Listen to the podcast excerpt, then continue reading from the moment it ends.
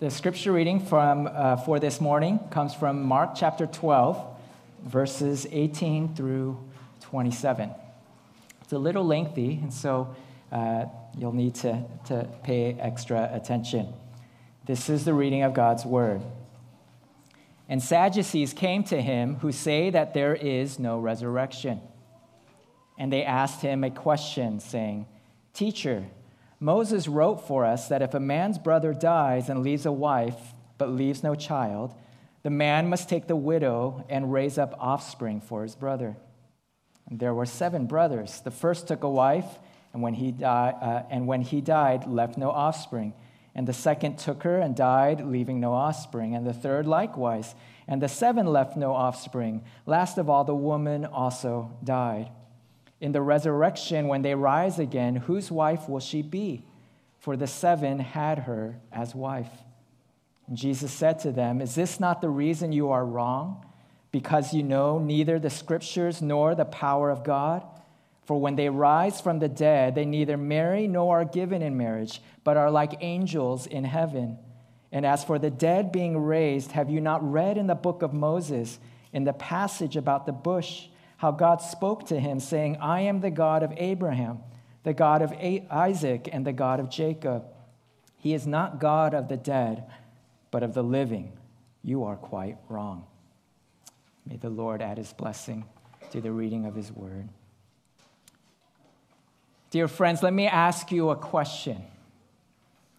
How important is the ending to a story? A typical story has a beginning, middle, and end. How important is that ending to the story? I think you and I would agree it's incredibly important. How a story ends either makes it or breaks it. I mean, some of our favorite movies are those with surprise endings. I still remember walking out of the theater after watching Avengers Infinity War and seeing all my favorite heroes turning into dust, thinking, oh my gosh, I can't believe Thanos won. For those of you who can remember, remember the buzz that was created around the movie Usual Suspects, as it too had a surprise ending. Imagine if in The Lord of the Rings, the, the ring never gets destroyed and Sauron wins. How would that change the story? Or if Rocky suffered a humiliating defeat to Apollo Creed and gets knocked out in the first round, how would that change the story? The point I'm trying to make is that the way a story ends could either turn tragedy into triumph or triumph into tragedy.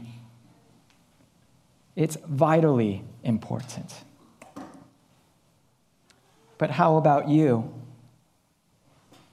How about your story?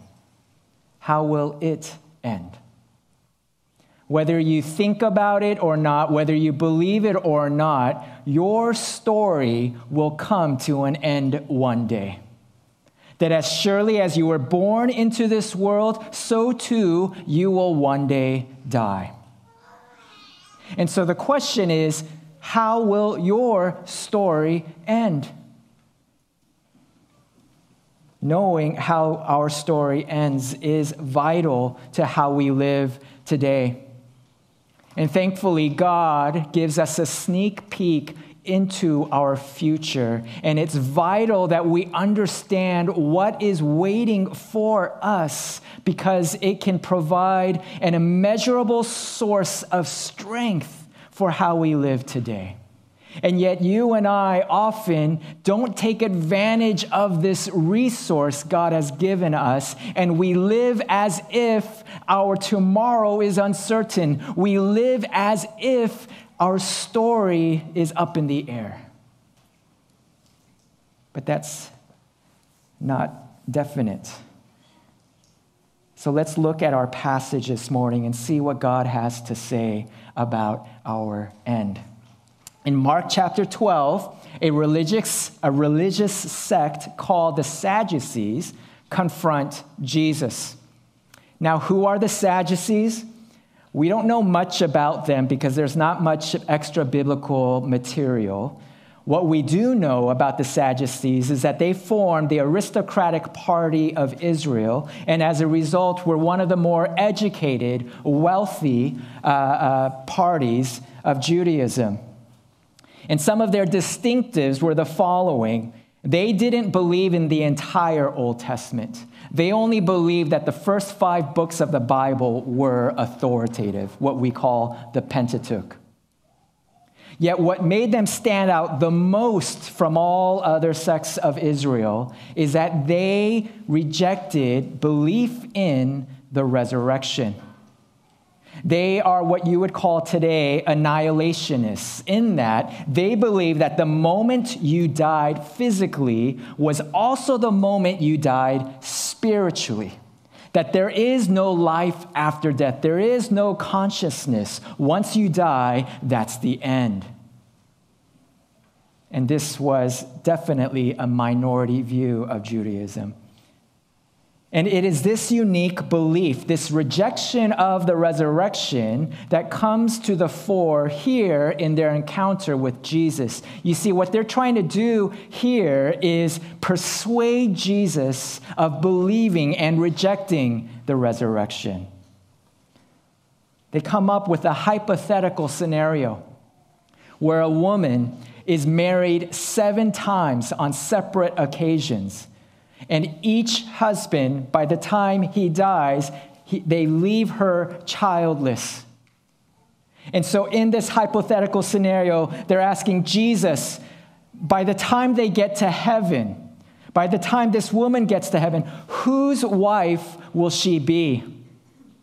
Because obviously, you can't be married to seven people at the same time. And so she's going to be the first person's wife or the last person, or perhaps the husband who she was married to the longest. Which one? And, and, and please note that they're not sincere in their question, they're not genuinely looking for an answer. What they're trying to do is, is demonstrate how absurd it is to believe in the resurrection, because if you do, you'll have crazy scenarios like this land on your lap.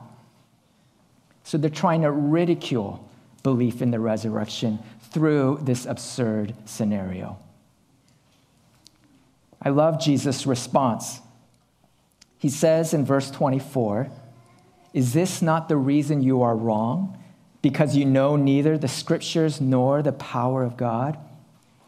In other words, Jesus turns the table and says, I know what you guys are trying to do. You're trying to prove my ignorance with this story.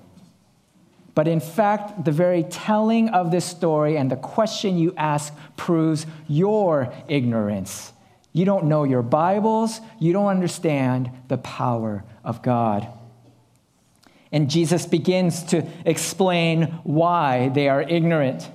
In verse 25, he explains to them this whole idea, this question of who she's going to be married to in heaven, that's a moot question. Why? Because there is no earthly marriage in heaven. You're not going to stay married to your spouse. The institution of marriage is purely an earthly one, not a heavenly one. Now, I know what some of you are thinking. Some of you are thinking, how sad. No marriage in heaven? Are you telling me that I won't be married to my spouse anymore? Well, what's the point of heaven then if I'm not going to be married to my spouse? Isn't that why heaven exists? I mean, all the movies and TV shows say that the reason why God created heaven is so that we could be reunited with our loved ones, right?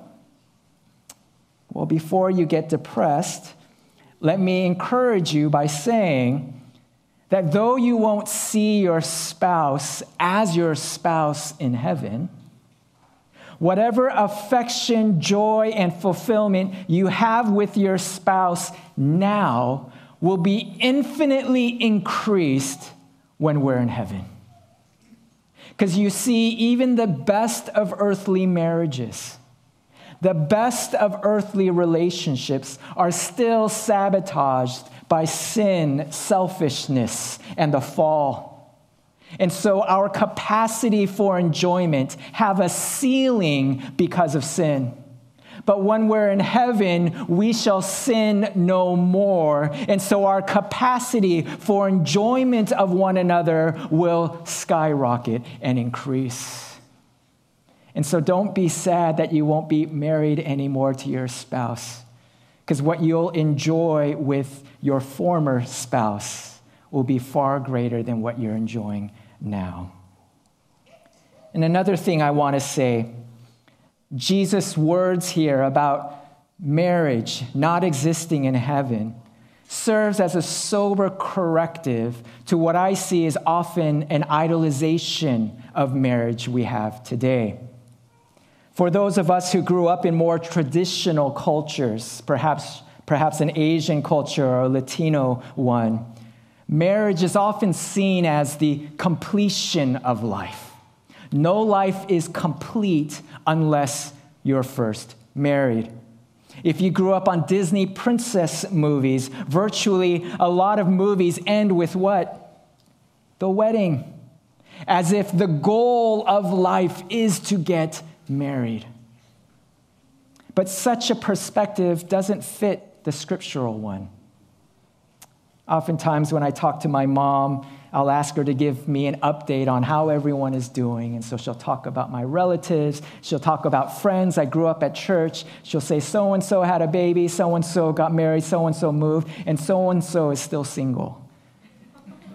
And then her voice kind of trails off with kind of concern here.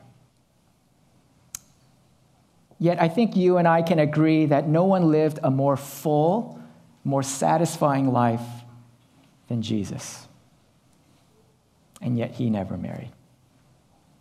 Not only that, but the reason why marriage doesn't exist in heaven is because marriage as an institution, according to the Apostle Paul, was always meant to be a means to a greater end, never the end itself.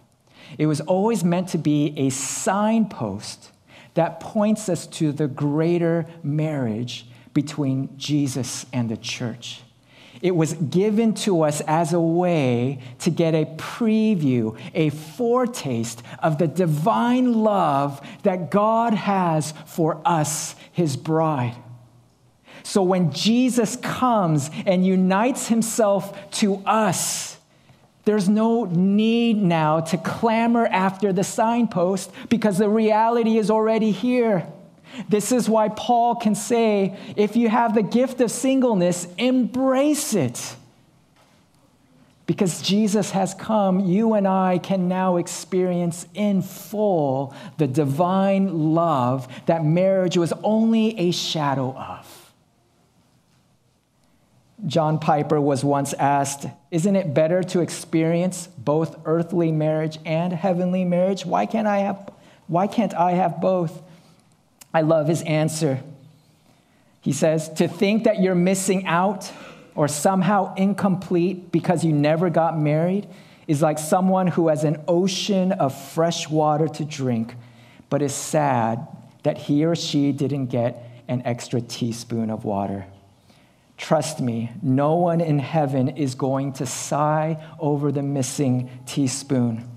And so, Jesus' words here, the reality that, that marriage has an endpoint and gives way to a greater marriage between Jesus and the church, this serves then as a healthy corrective of what our culture often idolizes. Going back to our passage, Jesus moves on and shows that in addition to this discussion of marriage being a moot point, since it doesn't exist in heaven, he says in verse 26, he refers to God's encounter with Moses at the burning bush. Specifically, Exodus chapter 3. And notice how Jesus insightfully quotes one of the books that the Sadducees trust. And Jesus points out the fact that when God speaks to Moses, he identifies himself as the God of Abraham, Isaac, and Jacob. Jesus is telling the Sadducees the very fact that God identifies himself as the God of Abraham, Isaac, and Jacob proves that the resurrection exists. Now, you might be like me when I first encountered this. How? How does this self designation prove the reality of the resurrection? Well, on the surface, the first thing God does by identifying himself as the God of Abraham, Isaac, and Jacob is tell Moses that I'm a God of history, historic faithfulness. That I am a God who's been faithful to all of your ancestors, and since I was faithful to them, surely I will continue to be faithful to you and the nation of Israel. That's a surface point. But when you dig a little bit deeper, what God is actually doing is reminding Moses of his covenant promise to Abraham. God doesn't say, I am the God of heaven and earth. He doesn't identify himself as the God who created all things. He identifies himself as the God of Abraham. And the reason he does is he wants Moses to look back at his covenant that he made with him. For those of you who are unfamiliar with the Abrahamic covenant, it is essential that you understand this covenant because it serves as the backbone for the entire Bible. What is the Abrahamic covenant? Well, a summary of it can be found in Genesis 17, 7 through 8. And so let me read uh, these two verses for you. This is what God says to Abraham And I will establish my covenant between me and you and your offspring after you throughout their generations for an everlasting covenant to be God to you and to your offspring after you.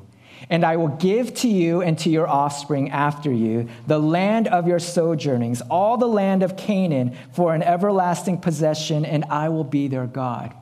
What is God saying here? Few things, three things I want to point out. First, he makes an eternal promise.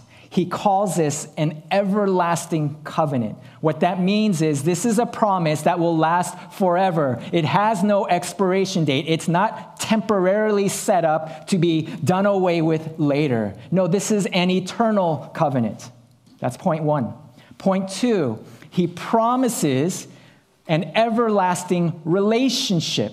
I will be your God, and you will be my people forever. Not for 20 years, 40 years, or until you die. I will be your God perpetually. Third, I will give you an eternal kingdom. The land of Canaan will be your possession forever. So, an eternal promise, an eternal relationship, an eternal kingdom. When Jesus comes along, what do we find? We find that Jesus comes to fulfill God's promise to Abraham. Sin stood in the way between our relationship with God. Jesus removes it so that we could have an eternal relationship with Him. And then we see that the land of Canaan was only a sign a type of the kingdom of heaven, the new heavens and new earth. Because of Jesus, you and I can inherit the eternal kingdom of God forever. And so, this is Jesus' point. He's telling the Sadducees if there is no resurrection, if the story of Abraham, Isaac, and Jacob's life ended with their death, then God is a liar. How could God promise them, I will be your forever God and give you a forever kingdom? It makes no sense if the story of their lives ended with their last breath on earth. If the sum total of their lives consisted only of what they did here in this world, then God is not much of a God. He is not much of a promise keeper. He was way exaggerating about this promise he made to Abraham, about this everlasting relationship with him in this everlasting kingdom. This is why Jesus says at the end if there is no resurrection, God would not be God of the living, but God of the dead.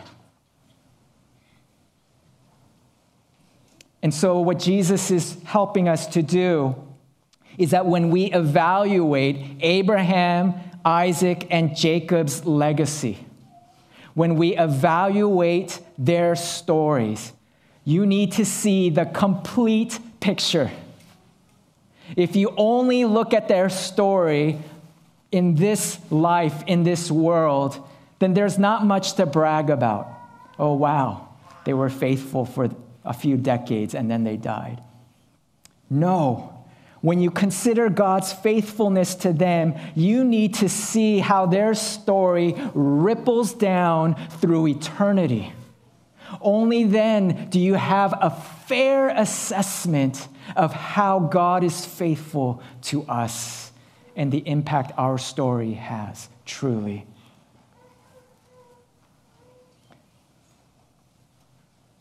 What is true for Abraham, Isaac, and Jacob is also true for you and me.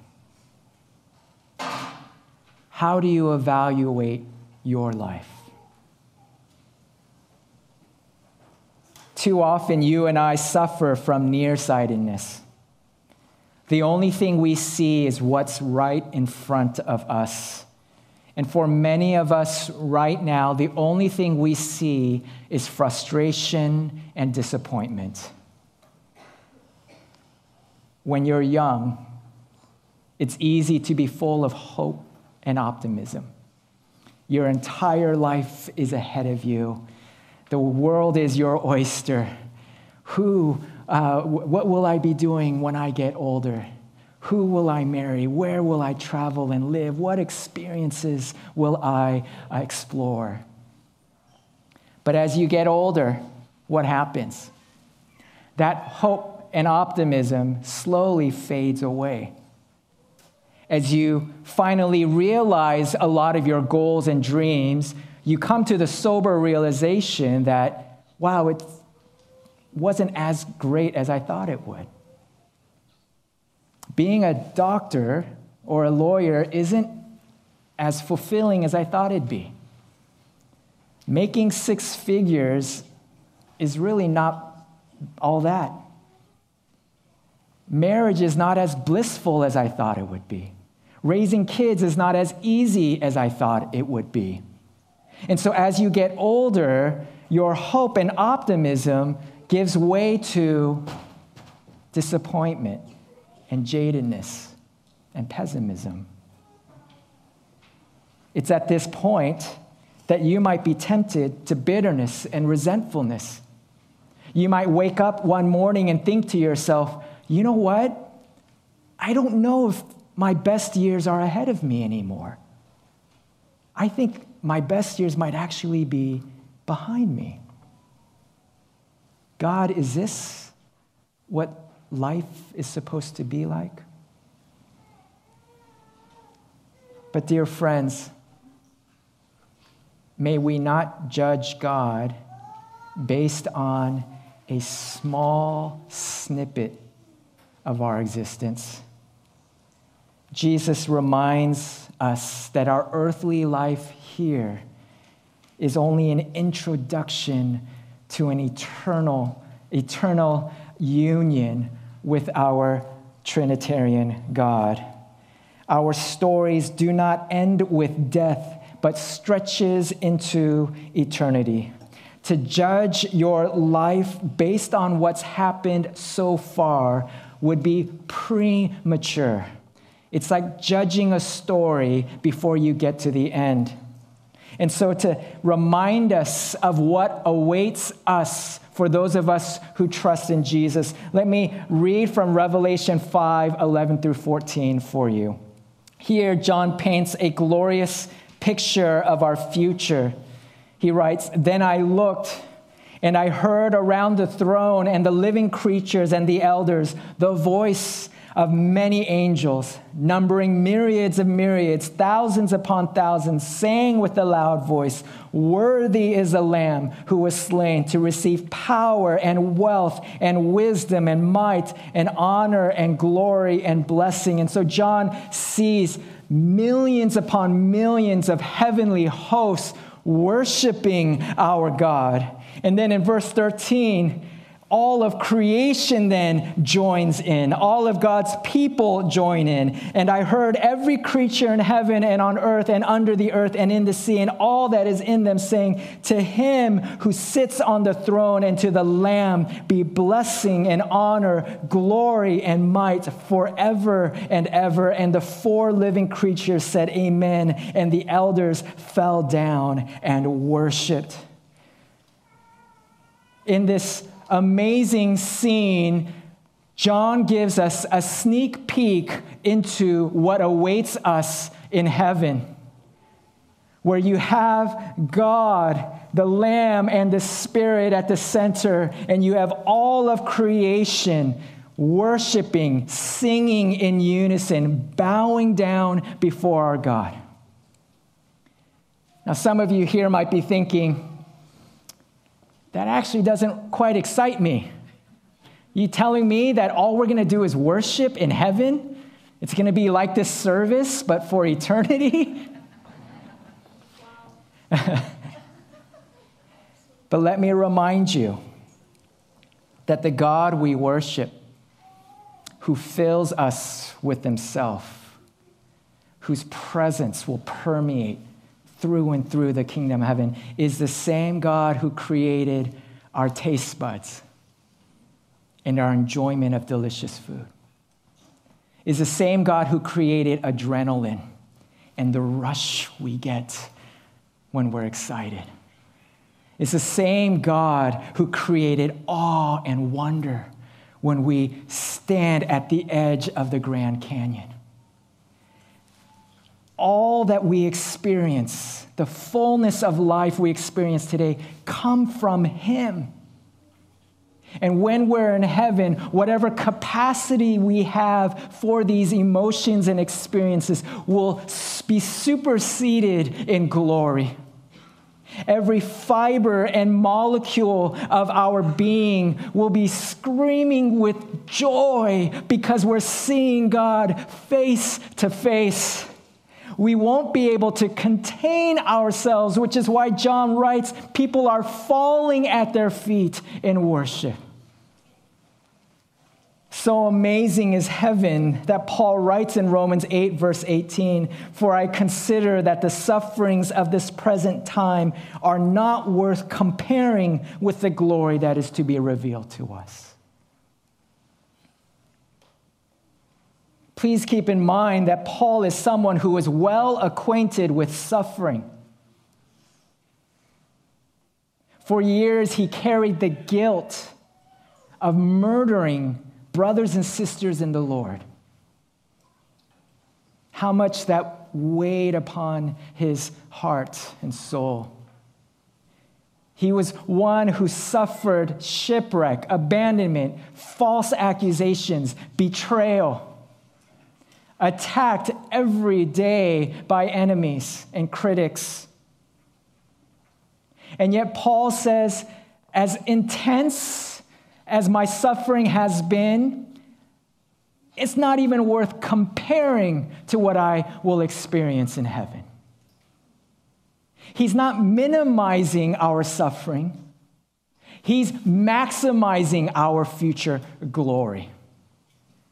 He's telling the person who's suffered cancer for years on end and to see their bodies wither away. When you're in heaven, you're going to say, It was worth it. He's telling the child who was abused by their parents growing up as deep as that pain is, that anguish in anguish of your mind, when you get to heaven, you're going to say it was worth it. That the glories of heaven are that good that it's not worth comparing your present troubles to the joy you will have one day.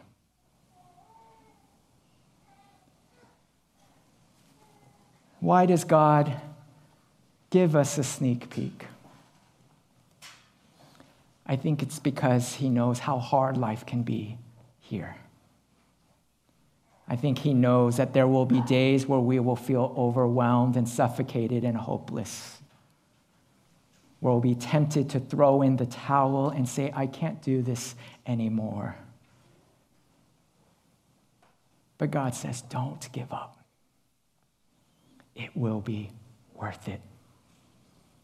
It will be worth it. Let's pray. Father in heaven, we thank you, O Lord, that you remind us of how our story will end. That the hope we have is stronger than any disappointment we face today. That the hope we have is more powerful than any discouragement, more enduring than any disillusionment. We thank you, O Lord, that because of Jesus, you have saved the best for last. And so, Lord, whatever may be on our plates this morning, whatever trials or tribulations we may be experiencing, whatever suffering, Lord, we may be carrying, Father, help us to see, look into eternity. Help us to see that one day we will reign with you and that our suffering here is but momentary, a little while. And so, Lord, thank you for this reminder. Thank you for this hope you give us. May we cling to these eternal promises so that you can provide strength for today. In Jesus' name, amen.